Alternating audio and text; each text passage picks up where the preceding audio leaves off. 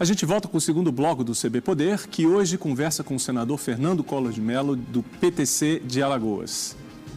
Estávamos aqui com um problema de áudio que estamos procurando resolver. O senador agora parece que não me ouve novamente. É isso? Senador, o senhor nos ouve? Não está ouvindo, senador. Novamente, a gente vai tentar resolver esse problema. Nós estamos tentando resolver porque o senador não nos ouve. Eu peço a ele que tenha um pouco de paciência e estamos tentando resolver. Esse são os novos tempos, quer dizer, vocês sabem que é o novo normal, é o que está acontecendo, a gente está tendo que trabalhar em novas condições e a gente, o CB Poder fica por aqui. Obrigado pela companhia por enquanto e a gente volta eh, assim que puder eh, para falar com o senador Fernando Collor. Muito obrigado pela sua audiência e até a próxima.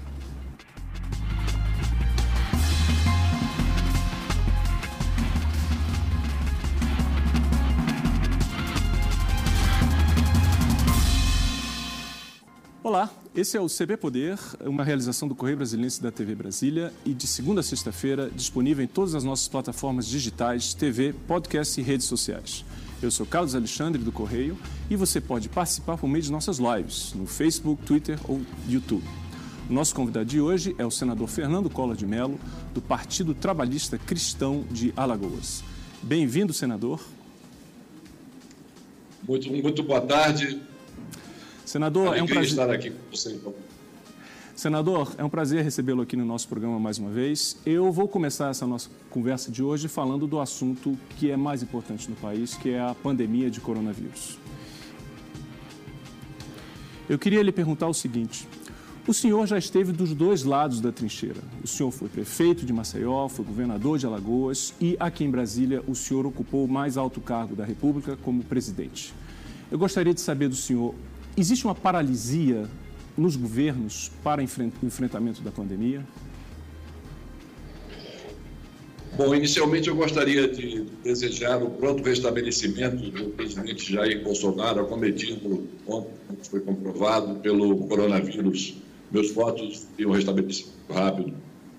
É, em segundo lugar, dizer, respondendo a sua pergunta, que realmente o que está faltando no país é uma coordenação das ações dos entes federados, do governo federal, do governo estadual, das prefeituras, para terem uma agenda comum de combate a esse inimigo invisível contra o qual não há remédio, não há vacina, somente recomendações de higiene. É algo impressionante que com a, uma pandemia como essa, as únicas recomendações que nós recebemos para evitar a propagação é o distanciamento social e os hábitos de higiene é, os mais corriqueiros.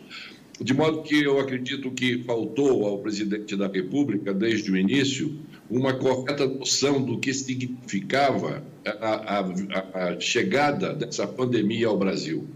Então, ao invés de coordenar esse trabalho junto com os governadores, junto com os prefeitos, o presidente entrou em litígio contra os, com os governadores e com os prefeitos. Entrou em litígio com a academia e com a ciência e com as recomendações que fazia e que continuam fazendo de não aglomeração, não comparecer a aglomerações, não participar de aglomerações, eh, de usar a máscara, aquelas os hábitos de higiene, enfim, tudo isso, isso foi seguido por ele. Então, isso causou muita confusão no trato de uma, contra uma propagação de uma pandemia como essa que nos comete nos dias de hoje. O senhor acredita que essa confusão continua? Eu espero que o presidente da República, recuperado da, da, desse mal que o acometeu, que ele possa, enfim, é, chamar os governadores, chamar a academia, chamar a ciência e elaborar uma agenda comum de saber como é que terão uma mesma linguagem, porque ao mesmo tempo em que o presidente fala é, de que temos que combater esse, esse vírus, temos que combater esse coronavírus, mas ele minimiza esse combate. Não é como diz, será uma gripezinha, é, diz agora, mesmo depois de ter se infectado por esse, por esse vírus, diz que ele é forte o suficiente, que vai superar isso com muita facilidade, Deus permita que supere realmente, mas é dessa maneira que ele dá o bom exemplo à população. Eu acho que o bom exemplo tem que vir de cima. E o bom exemplo que ele poderia oferecer a toda a população brasileira era exatamente seguir as orientações da Organização Mundial da Saúde, seguir a orientação dos presidentes de outros países que já tiveram esses problemas muito mais graves que os nossos e cujos países já estão saindo desse período crítico. Então, aprender com o, exemplo dos outros, os exemplos bem-sucedidos. Isso é o que ele deveria fazer e isso que eu espero que ele faça tão logo ele se recupere dessa, dessa doença. No Senado, qual é o tema relativo à pandemia que o senhor julga mais importante, que precisa ser debatido e, e analisado e resolvido de maneira mais urgente? Olha, o Senado vem dando um exemplo extraordinário ao país, porque nós já tivemos, com a sessão de ontem, 38 é, sessões remotas. Dessas 38 sessões remotas, foram votados cerca de 80 projetos. De cada 10 projetos que foram votados, nove foram de iniciativa do Poder Legislativo e um do Poder de Iniciativa do Poder Executivo. Isso demonstra a preocupação do Senado em todos os quadrantes do combate ao coronavírus. Isso demonstra a preocupação que o Senado vem tendo, e a Câmara dos Deputados do mesmo modo, com a com uma pauta que priorize as a, matérias que sejam se transformem em medidas de combate ao coronavírus. Esse é um bom exemplo que o Senado e o Poder Legislativo vem dando, e essa é a nossa prioridade. A prioridade é sempre estabelecermos como pauta, na ordem do dia, matérias que digam respeito diretamente ao combate efetivo ao Covid-19. Um dos temas que estão em debate no Senado é, foi, é exatamente a questão do crédito, do, do crediário para as micro e pequenas empresas. Ontem tivemos uma, uma sessão na, na comissão onde foram ouvidos representantes dos micro e pequenos empresários e uma queixa recorrente, que certamente o senhor está a par disso, é de que o crédito não está chegando na ponta. Quer dizer, é, o governo, é o governo ele diz é um, que é um, é um grande problema e esse é, é uma luta que todos nós estamos travando, que é da interação por parte dos bancos, por parte dos bancos, dos créditos que foram aprovados pelo Congresso Nacional para serem concedidos aos micro e pequenos empresários. Nós já temos aí cerca de 60 dias, né, 60 dias que isso já foi aprovado e esse crédito ainda não chegou na ponta da linha. É fundamental.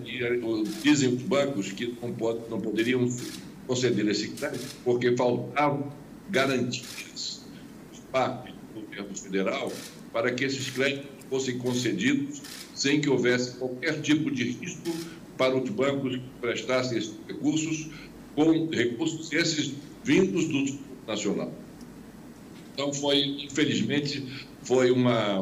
O, o sistema financeiro uh, claudicou nesse ponto, os bancos não atenderam a tempo e a hora os micro e pequenos empresários, e agora, depois da regulamentação feita por medida provisória por parte do governo federal, concedendo as garantias que os bancos precisavam, eles já estão começando a liberar. Lamentavelmente, de forma tardia, tinha que ser mais rápido, tinha que ter atendido essas microempresas há mais de 60 dias atrás. Lamentavelmente, muitas dessas micro e pequenas empresas não conseguiram suportar esse período longo e muitas delas deixaram de existir. Com isso, também deixaram de existir. É uma pena que isso tenha acontecido. Mas agora, assim que a coisa engrenou e que os créditos já estão sendo liberados para que necessitam essa parte disso, economia. O senhor, é, naturalmente, sabe, é, já falou e tem consciência de que existem dois temas que são separados, que têm que ser tratados de forma é, é, separada, que é a questão da saúde e a questão da economia. O senhor já, já comentou em relação à saúde da necessidade que o senhor vê de se ter uma coordenação no governo federal. Eu queria voltar à questão da economia. O senhor, o senhor me ouve, senador? Não está me ouvindo?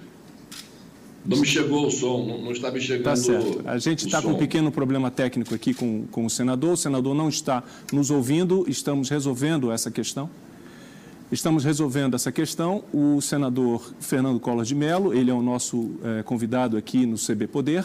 Ele já, na, na nosso, no início da nossa conversa, ele já comentou sobre a necessidade que ele entende é, de haver uma coordenação melhor entre o governo federal e os estados é, no combate à pandemia. Ele, no primeiro, de antemão, ele já sinalizou o, a solidariedade dele em relação ao presidente Jair Bolsonaro, que anunciou ontem que está com a Covid-19, mas isso é, não impede de, de verificar problemas na condução do enfrentamento da doença. É, um dos pontos que foi mencionado já pelo senador é a questão econômica, quer dizer, um dos, da, um dos assuntos sem debate no Senado é exatamente a questão da ajuda aos micro e pequenos empresários. Ontem, como foi dito aqui, ele, houve uma reunião na comissão do Senado e o senador ele entende que é lamentável essa demora dos agentes financeiros em, em socorrer os micro e pequenos empresários que estão na ponta e sentindo na pele, na carne, ah, os impactos da, da, econômicos da Covid-19. O senador também ele relatou sobre destacou o trabalho do Senado à frente é, da, do enfrentamento da pandemia. Relatou, por exemplo, que é, foram 38 sessões remotas, com mais de 80 projetos aprovados desde o início da pandemia. Então vejam que essa é, uma, é mais um lado do legislativo que mostra como o Congresso também está comprometido no combate à pandemia. Nós estamos agora enfrentando um pequeno problema técnico, estamos resolvendo, o senador não nos ouve. Eu vou voltar aqui para o senador. Senador, o senhor me ouve?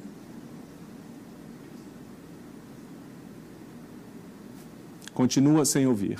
Então, nós estamos aqui, estamos resolvendo esse problema aqui com o senador. Vamos, é, enquanto a gente resolve esse problema, vamos é, para um rápido break e a gente volta com mais CB Poder.